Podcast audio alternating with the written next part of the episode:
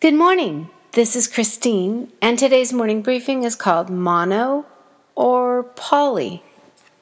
Several years ago, I accompanied Dylan's soccer team to Scottsdale, Arizona for a big tournament.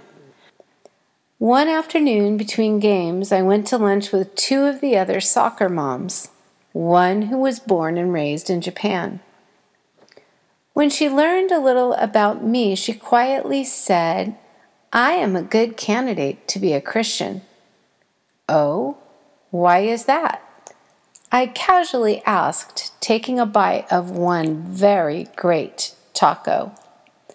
Well, because I went all of my school years to a Catholic school, and I know a lot about Jesus.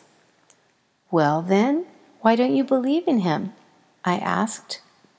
Oh, I do, but I don't want to abandon my other gods. See, in my country, we have the Shinto religion, and we believe in many gods. We pray to different gods for individual things such as fertility, weddings, and at the time of death, things like that. I don't want to miss out on those things. And then she lowered her eyelids and chuckled rather demurely. To most Western Christians, the idea of many gods seems foreign at the very least. But in practice, I think our culture has become rather polytheistic, whether we know or recognize the reality.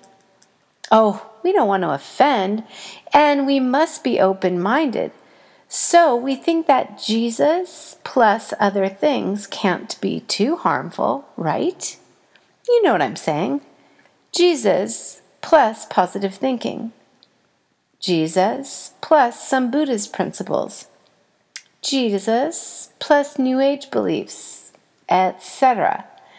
Then we've got all the bases covered too, just like my new soccer mom friend. Of course, I believe Jesus was a great moral teacher. However, it does not work because that kind of thinking is antithetical to a holy God.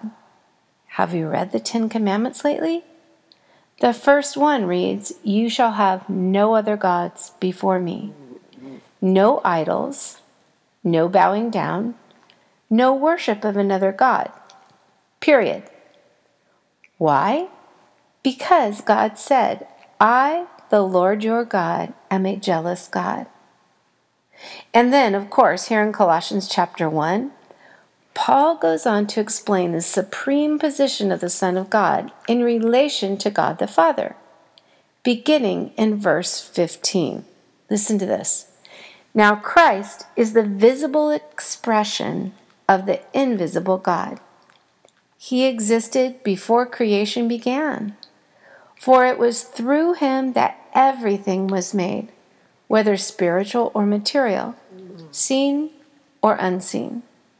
Through him and for him also were created power and dominion, ownership and authority.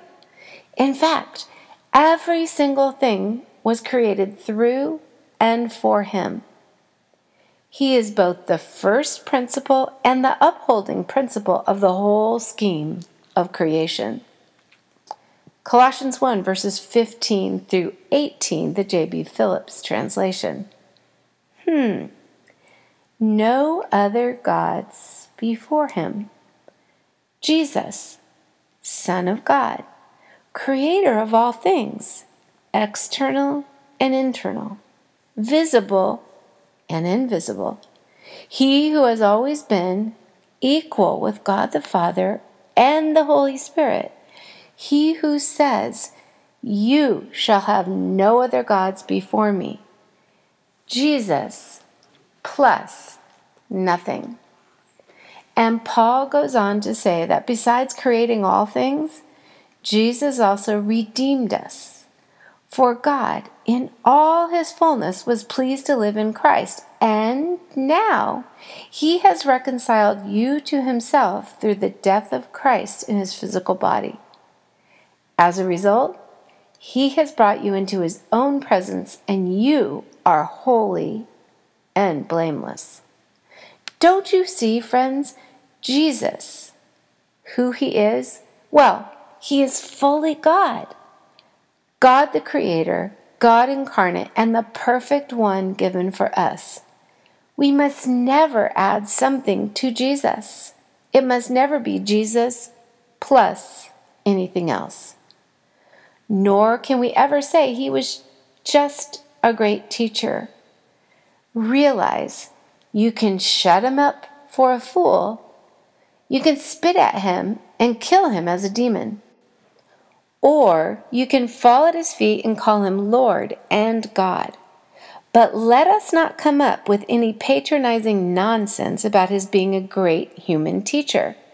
He has not left that open to us. He did not intend to. So here's what I propose let's be people of Christian faith, not polytheistic, but absolutely monotheistic. One God made flesh in Jesus Christ because that is what God requires. Not Jesus plus any other stuff. What do you say?